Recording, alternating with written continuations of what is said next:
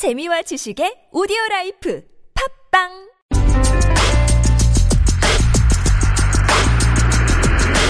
Science News.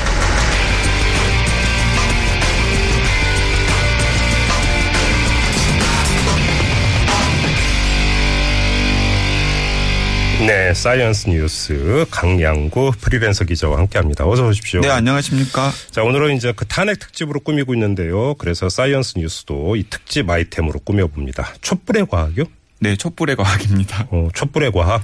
촛불이 어떻게 불타오르는지 과학적 원리를 이야기한다 이런 겁니까? 아, 그런 건 아니고요. 이거는 그 학교 다닐 때 배우는 건데. 네, 그 촛불 집회 파장이 크긴 컸나 봅니다. 네.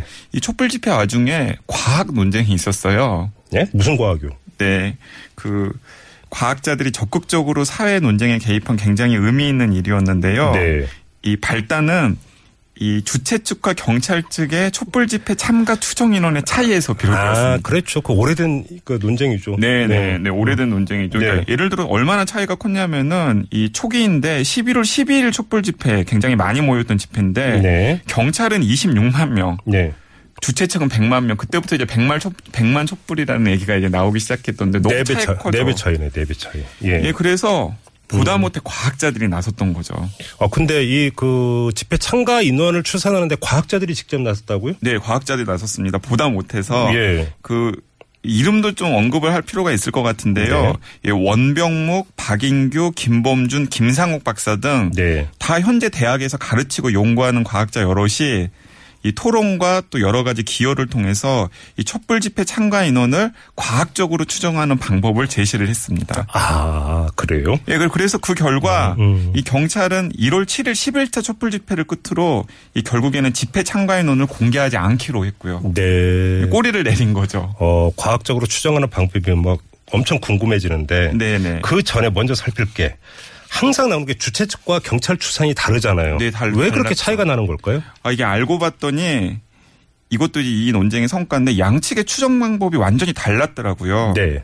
그러니까 경찰이 그동안에 밝힌 집회 참가 인원은 음. 어떤 특정 시점의 최대 인원이었습니다. 아. 그러니까 대략 그러니까 한 평 정도에 그러니까 3.3 제곱미터에 사람들이 10명 정도 서 있으리라고 추정을 한 다음에 네. 거기에다가 집회 공간의 면적을 곱해서 그 시점에 참가 인원을 정하고 네. 그것을 이제 집회 참가 인원이라고 계속 언론에 발표를 해왔던 거예요. 음, 그러니까 이게 좀 문제가 있다는 얘기잖아요. 네, 그렇습니다. 음. 왜냐하면은 집회 참가 인원은 보통 연인원으로 계산을 하는 게 아, 그렇죠. 맞을 것 그렇죠. 같거든요. 그렇죠. 예. 왜냐하면 이제 보통 주말 촛불 집회가 6시간 정도 계속 되었잖아요. 네. 근데 6시간을 다서 계시는 분은 아마 굉장히 드물었을 거라고 생각을 합니다. 네. 이 한두 시간 정도 촛불을 들고 집회에 참가했다가 뭐 가족 지인과 어울리고자 인파에서 빠지는 사람도 분명히 집회에 참석하신 분들이잖아요. 어, 그럼요. 근데 경찰의 추정 방식으로는 그런 분들의 상당수가 이제 반영이 안 되는 거죠. 음, 그래요. 그러니까 이 경찰의 이런 방식은 문제가 있는 방식이다. 과학자들도 이제 그렇게 지적을 한 거고요. 네, 그렇습니다. 자, 그러면 과학자가 내놓은 과학적인 추정 방식은 뭡니까? 아, 이제 이 활약이 굉장히 돋보이는데요. 네. 천천히 들어보십시오. 예. 일단 촛불 집회 사진을 잘라서 컴퓨터로 촛불의 숫자를 세어봤습니다. 아, 그래요? 네, 그랬더니 예. 아까 이제 경찰들은 한 평에 한 10명 정도가 들어간다고 추정을 했잖아요. 네. 근데 한 평에 약 13명에서 14명 정도가 들어간 걸 확인을 했고요. 노, 예. 근데 여기에다가 이제 촛불을 들지 않은 이들까지 고려가 되면 음. 사실은 더 많다는 거죠. 음. 그러니까 한 평에 아. 10명이라는 경찰의 추정보다 훨씬 더 많은 사람들이 밀집되어 있었다라는 네. 걸 일단 확인을 했고요. 예. 이제 두 번째는 아까도 잠깐 나왔지만 유동 인구가 굉장히 많고 집회 참가 시간이 거의 6시간 정도라는 걸 고려를 했습니다. 네. 그래서 대략 한 사람이 광장에 머무는 시간을 2시간 정도로 본다면 음흠. 집회 참가의 연인원은 이 특정 시점의 최대 인원의 3배 정도로 보는 게 합리적이라는 거죠. 예. 그러니까 이거 이렇게 이것저것 따져봤더니 이 경찰의 26만 명으로 추정한 11월 12일의 집회 참가 인원도 실제로는 26만 명이 아니라 30만 명 곱하기 3 정도에서 100만 명 정도가 되는 것으로 나왔습니다. 주최 측 오히려 추산이 맞았다 이런 네, 이야기예요. 주최 측 추산이 오히려 맞았다는 거죠. 예. 지금 이제 광장에 촛불 시민이 몇 명이나 되는가 이 이야기를 하고 있는데 뭐이 이야기 하니까 다시 한번 촛불 네. 현장으로 가보겠습니다. 이 광화문 현장을 취재하고 있는 TBS의 이강우 기자 연결해서 현장 상황 들어보죠. 이강우 기자. 네, 저는 광화문 광장에 서 있습니다. 예, 현장 상황 좀 전해주세요. 네, 박근혜 전 대통령 파면 결정 이후에 퇴진 행동 측이 주관한 그 촛불 승리 축하 콘서트가 7시부터 진행이 되고 있는 상황입니다.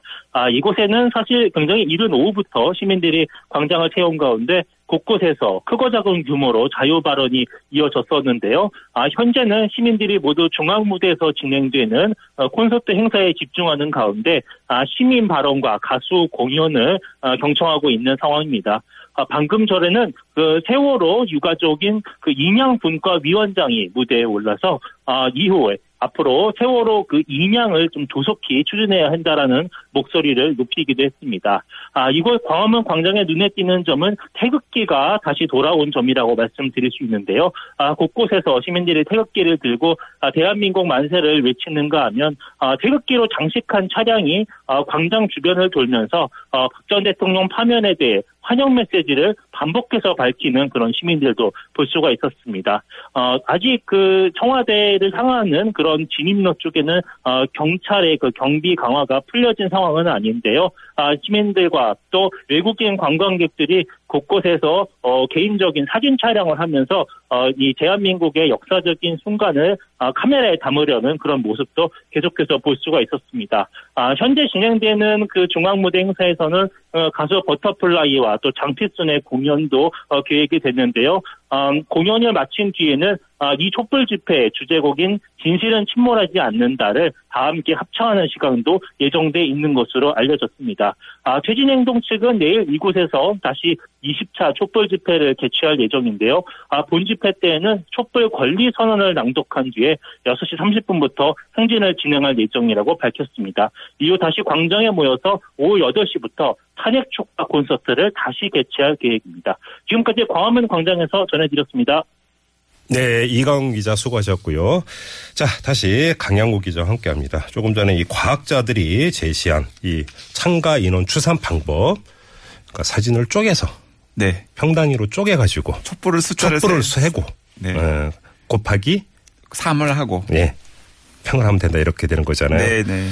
이게 훨씬 합리적이다 이렇게 봐야 되는 거죠. 네, 그, 네, 그렇습니다. 이게 그 들으시면서도 아 하고 고개를 끄덕이시는 분들이 많았을 텐데요. 네. 물론 이제 이 작업에 참여했던 과학자들도 이것이 집회 참가 인원을 추정하는 완벽한 방법이라고 주장하지는 않았습니다. 음. 뭐 아까도 얘기했듯이 뭐 촛불 없이 서 있는 사람도 있었을 테고요. 네네. 또 광장에서 있었던 시간도 저마다 다를 테니까요. 음. 하지만은 경찰이 그동안 발표했던 이 특정 시점의 참가 인원 추정치보다는 훨씬 더 실제 참가 인원에 가까운 모델을 제시했다는 의미가 있고 네. 또 그 결과 이제 경찰이 더 이상 자기들이 추정하는 숫자를 발표하지 않기로 했다는 것도 큰 성과인 것 음, 그러게요. 같습니다. 자 하나 더 짚어보죠. 매직 넘버 3.5% 이건 뭐예요?